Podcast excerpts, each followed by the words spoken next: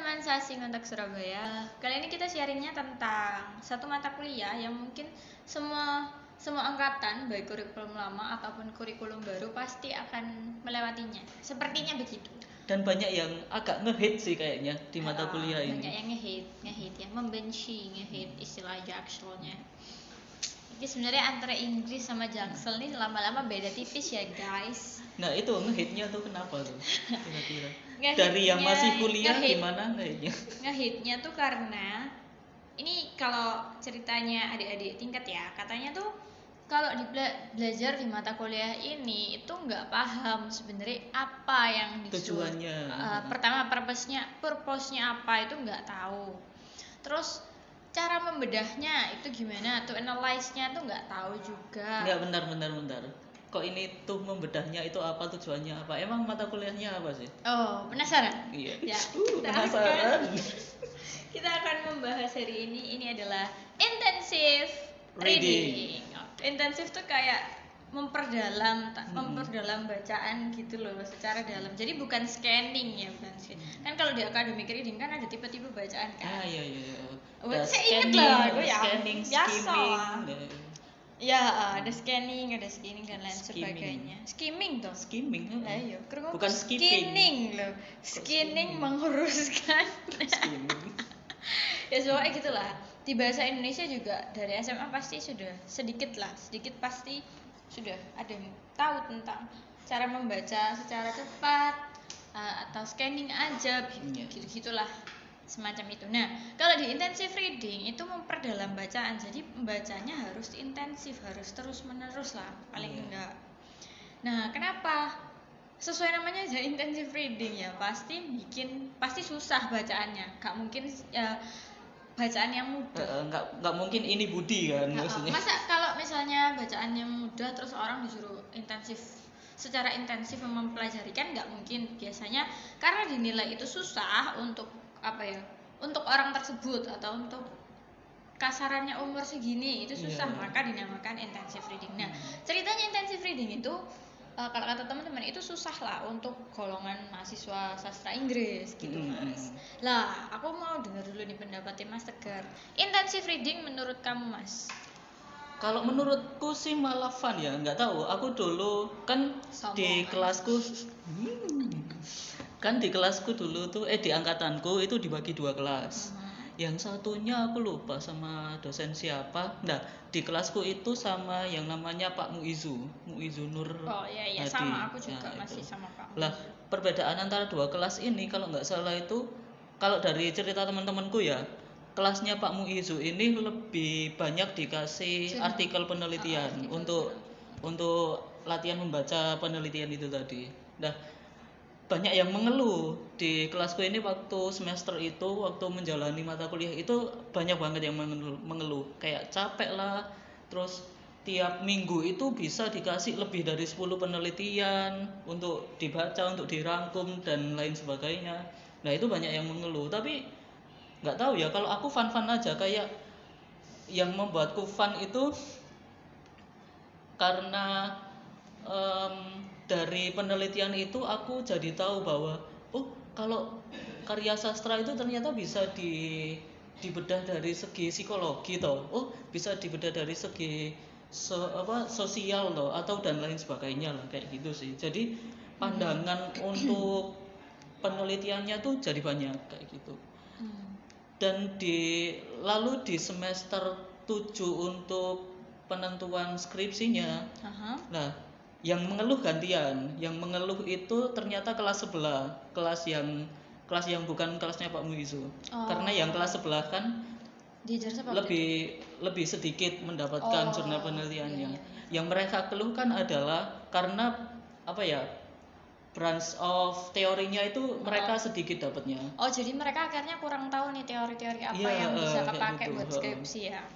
Setuju setuju aku. Ini banyak. Ini menurutku setiap angkatan mungkin curhatannya sama ya mas. Soalnya di angkatanku juga gitu banyak. Kalau teman-teman sih kayak, loh, bar ini teorinya tuh sing dipakai tuh eh, teori teori apa? Maksudnya sing udah diajarkan toh atau gimana gitu lah ini kayak, kayak bingung. pengembangannya apa aja Mm-mm. kayak gitu kan terus ya mau nggak mau ya ngasih tahu kalau misalnya ya enggak maksudnya meskipun teori terbaru pun juga bisa kepake Hmm. maksud nah artikel-artikel yang wis kita dapat itu sebagai referensi bacaan kan Nah, Mas, ya, itu benar kan? maksudnya. referensi bacaan supaya kita tahu kalau misalnya ada banyak teori ada banyak topik yang bisa kita bahas terutama waktu itu kan wah, kalau kelas intensif itu kan eh, mengkajinya dua sudut pandang kan dua bidang kan dua Mhm. fokus dua fokus ya sorry. linguistik dan literatur oh, tak kira arsitektur arsitektur infrastruktur.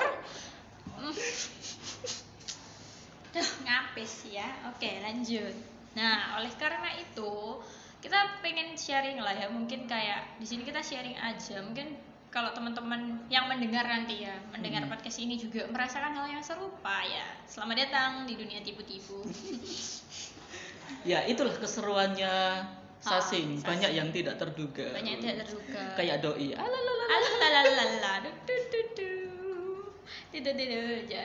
Oke, lanjut. Jadi terus eh kenapa kok kita harus mem- memperdalam bacaan ini, Mas? Kan kan apa ya namanya? Selain mendapat teori tadi, kan ada topik-topik yang menarik tuh tentang Hmm.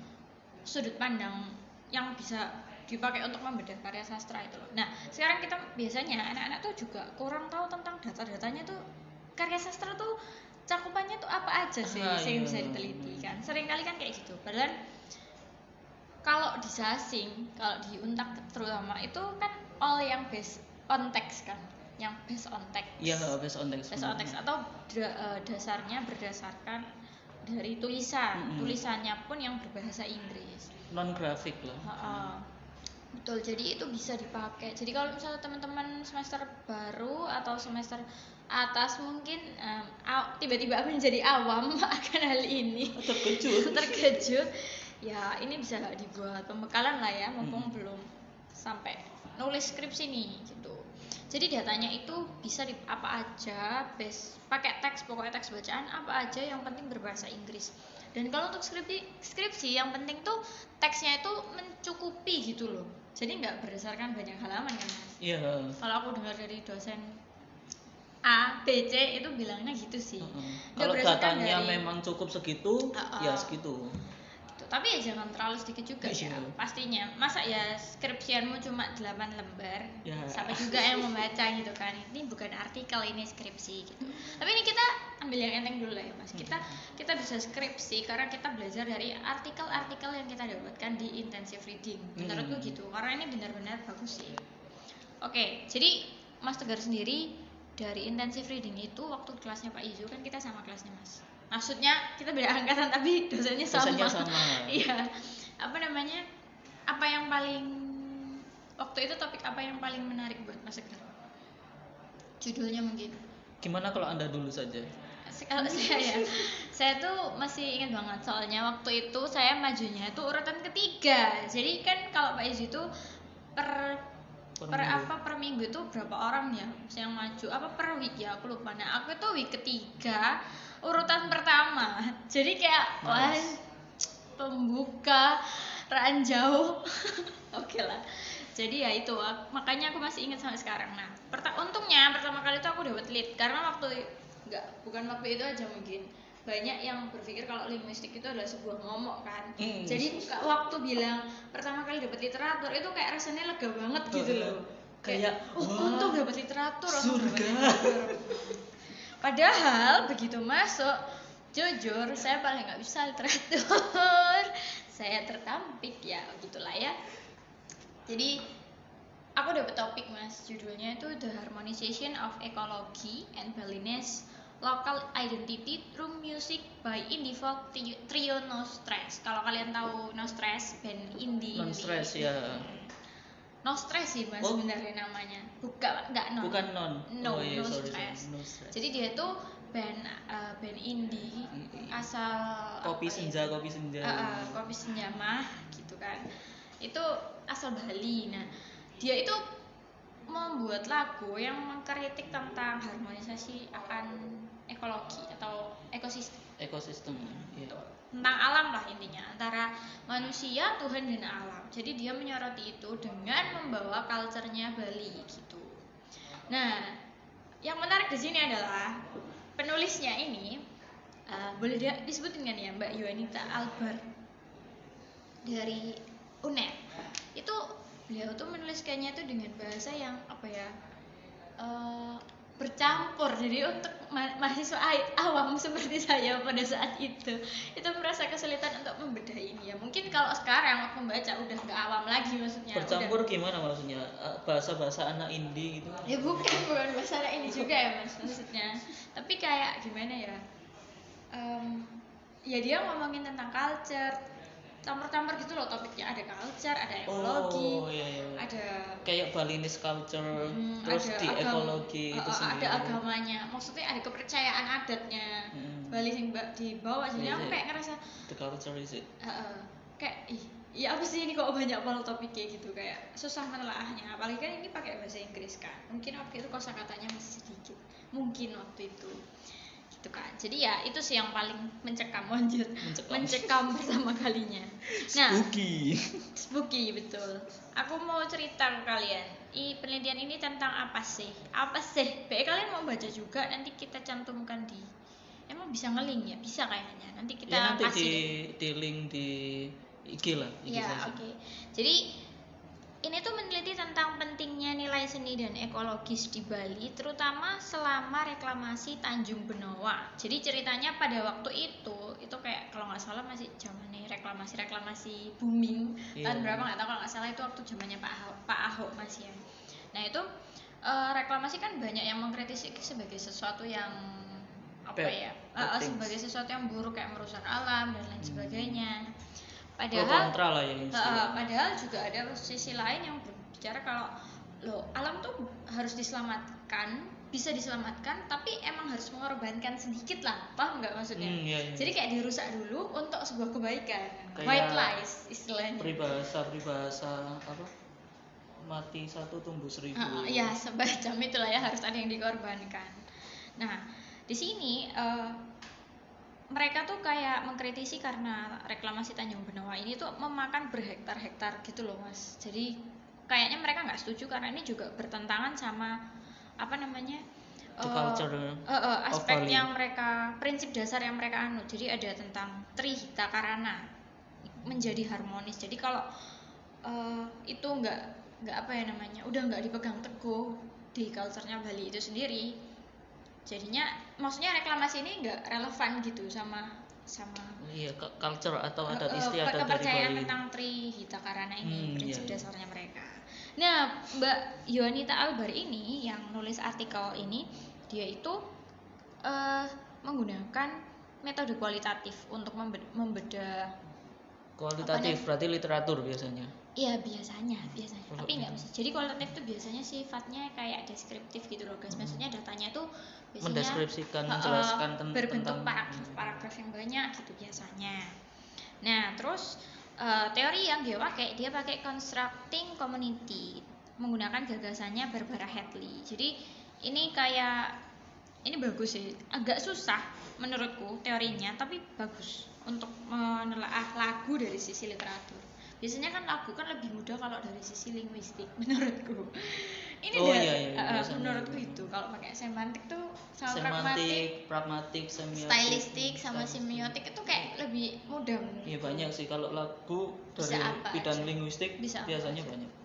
Tapi kalau dari literatur kalau pemaknaan sam- yang digaji sama eko, ini namanya eko eko kritisisme ya guys. Jadi eh, Mengkritisi terkait tentang alam ekologi. tapi dari sudut pandang sastra gitu. Ayo kamu bingung kan gitu. Ya lanjut ya. Jadi ini tuh eh, ceritanya kemudian setelah dia menggunakan teorinya Barbara Hadley ini yang constructing community, dia men- eh, menemukan dari lagu lagunya Sinostres ini kalau eh, ada nilai realita dari fenomena tersebut bahwa dari fenomena ini ya Tanjung Benoa yang tadi aku mention tentang kalau disharmonisasi antara ekologis dan lokal itu terlet ada ada di bagian separuh pertama lirik lagunya No Stress. Jadi beneran beneran ternyata maksudnya dia kan men- menel- meneliti apakah benar No Stress itu eh, mengkritisi. Mengkritisi. Nah, ternyata benar karena ada di di separuh pertama lirik lagu. Nah, terus sebagian separuh terakhir lirik lagu itu juga menggambarkan perlunya revitalisasi terhadap kedua aspek yang bersangkutan. Jadi kayak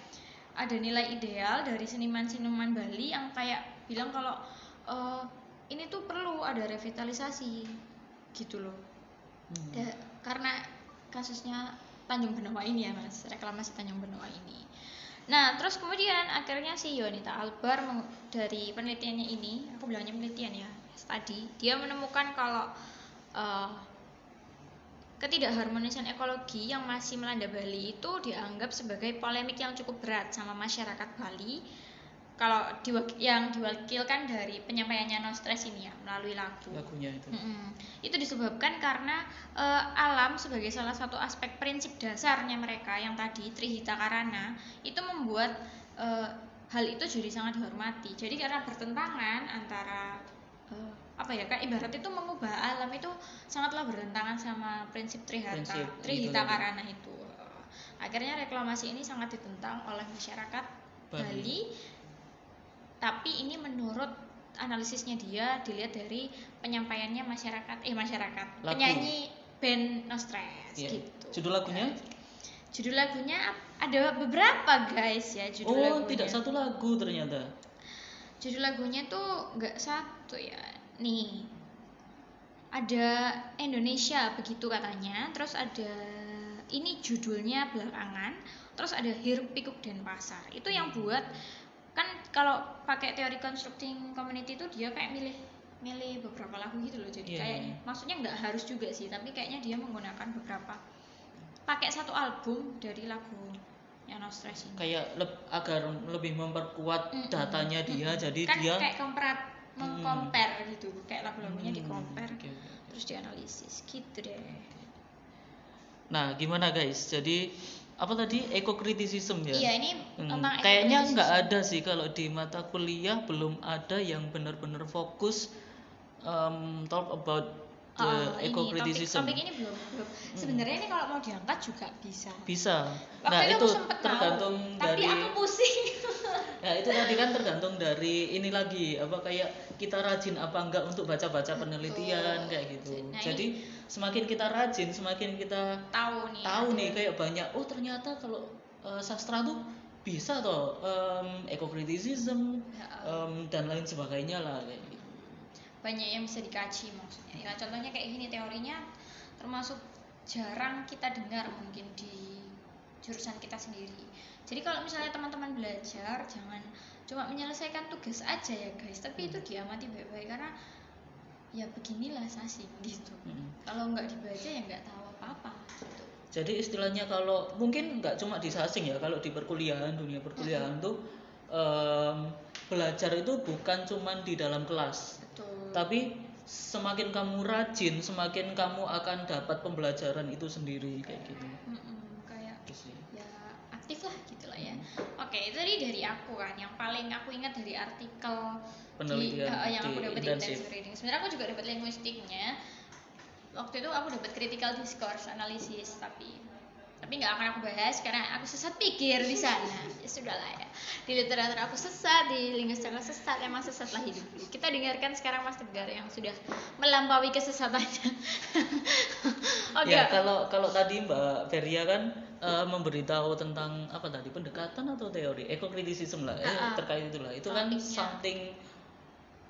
not totally new tapi mungkin ter, apa bisa dibilang baru terdengar di telinga kita. Tapi Iya, kalau sebenarnya enggak kalau di telinga orang-orang sastra ya, mungkin yang jurusannya sasing atau lain sebagainya mungkin enggak enggak ini Nggak asing-asing nggak banget. cuma kita sebagai ma- mahasiswa aja yang males asing baca.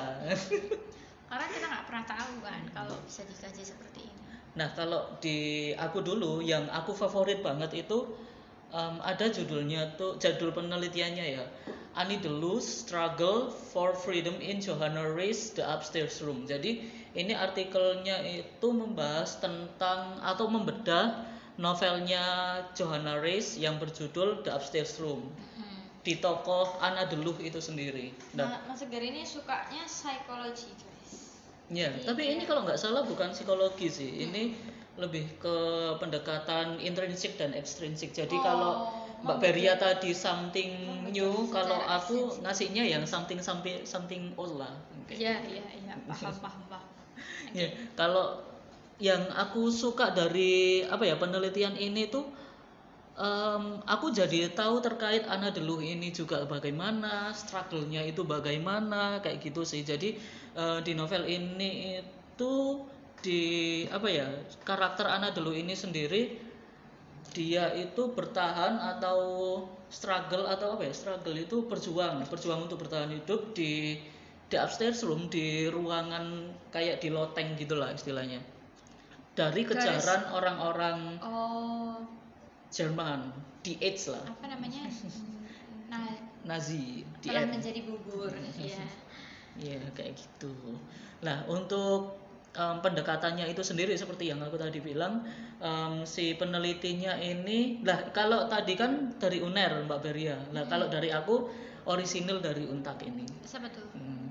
Penelitinya itu ada dua, eh, Titin Kristianingsih dan juga Mem Ambar Andayani. ya mungkin kalian pada kenal ya sama Mem biasanya Ambar ada biasanya sih. biasanya ngajar di kelas speaking tapi nggak nggak tahu juga sih Salah satu kan. salah satu dosen favorit mahasiswa terbanyak sih ini kayaknya. ya mungkin mungkin kalau aku suka sih Iya, soalnya seru soalnya orangnya tuh. soalnya eh, kelasnya juga pakai bahasa Inggris Hmm. maksudnya melatih kita untuk apa ya namanya berani berucap Oh. berucap Spoken English, Jadi spokennya ini, tuh uh, jadi berani. ini salah satu kelas yang aku suka karena pemikirannya terbuka Hmm. yang dibahas itu apa aja gitu dari bisnis apa apa semuanya dibahas jadi luas nih kelasnya. Mem Ambar is my favorite lecturer Tapi aku tetap agung sih. oke kok kok kok kok kok kok bagus Tapi semuanya favorit apa ya karena punya dosen-dosen karakteristik masing-masing dosen-dosen sasing tuh nggak ada yang jahat. iya betul nggak ada Ya oke aku lanjut ya.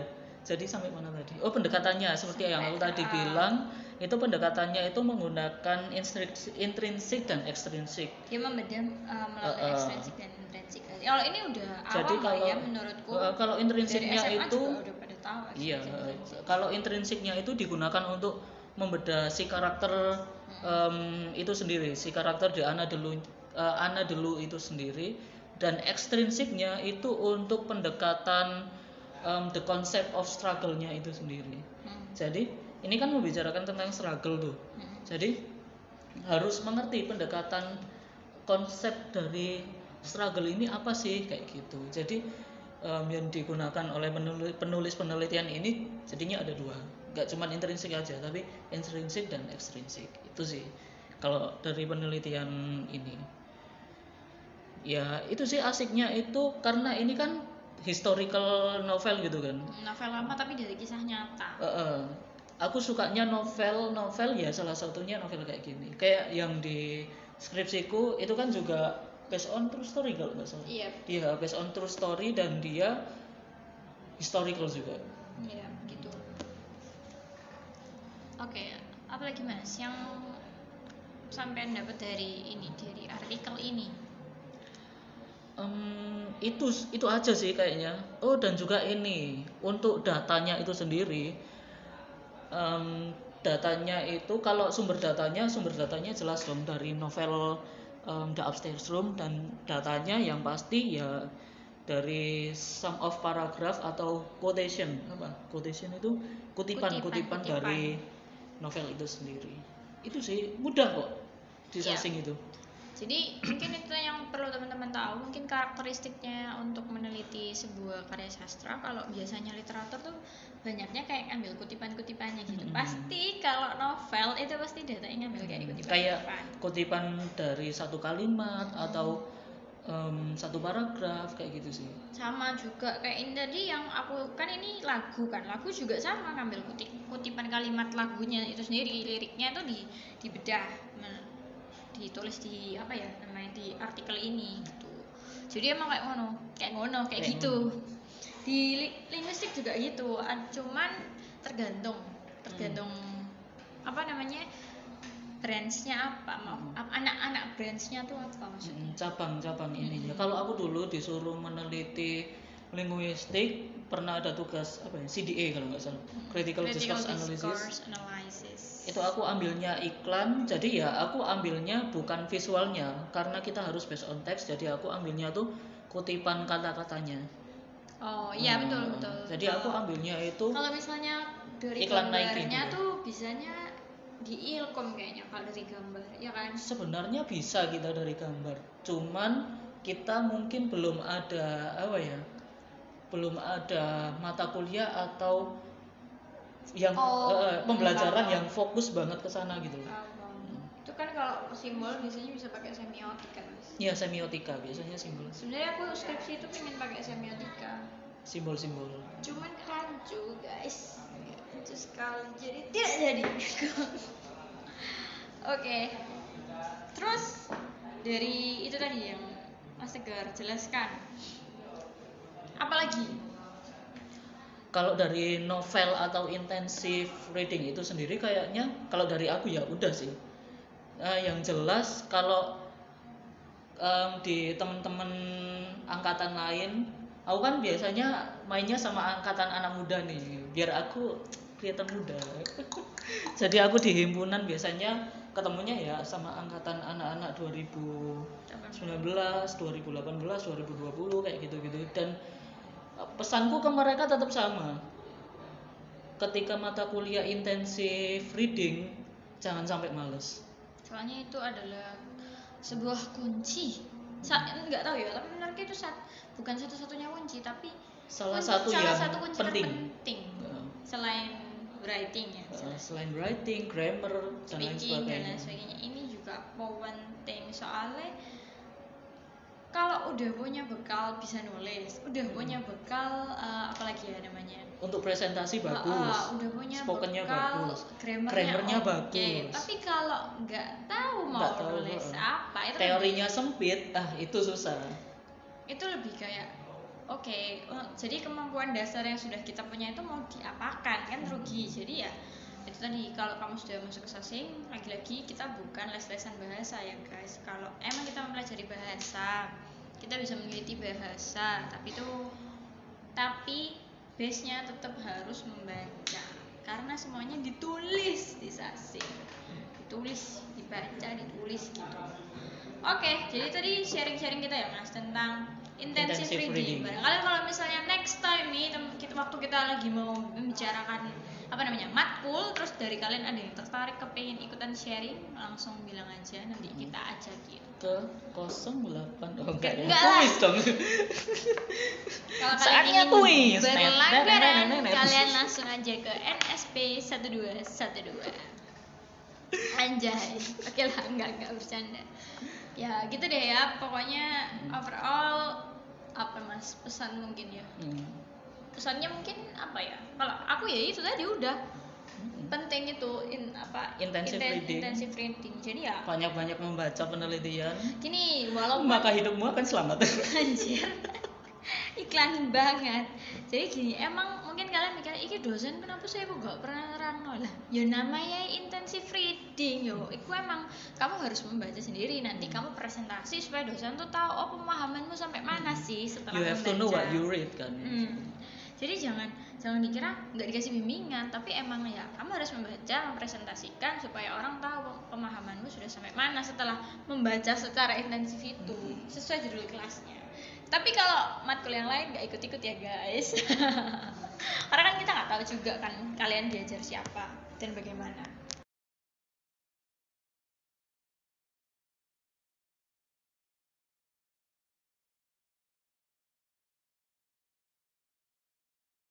Membenci mata kuliah ini karena ini salah satu hal yang terpenting di sastra Inggris Betul. bisa membuatmu eh, banyak pandangan teori-teori Oke. eh, dan juga terbiasa untuk em, menulis penelitian dan lain sebagainya Oke, oke. Kalau gitu mungkin sampai sini aja dulu sharing-sharingnya. Karena ini ternyata sudah 30 menit kita berbicara. Aku nggak tahu sih ini jadinya 20 apa 30 menit karena ntar pasti diedit kan. ya nanti tak edit jadi dua menit kok itu isinya cuma saya yang napas. gitu. Kayak babi emang. Sama babi. Oke. Ya udahlah ya. Sampai jumpa lagi. Kali ini coba doakan supaya kita tidak lupa password jadi kita tetap update. Begitu deh. you Sampai jumpa lagi teman-teman sasing, tetap semangat, jaga kesehatan dan buat yang semester 1 sama 3 siap-siap mau offline, oh, iya. be happy walaupun kita tidak berjumpa. Baiklah. Dadah. see you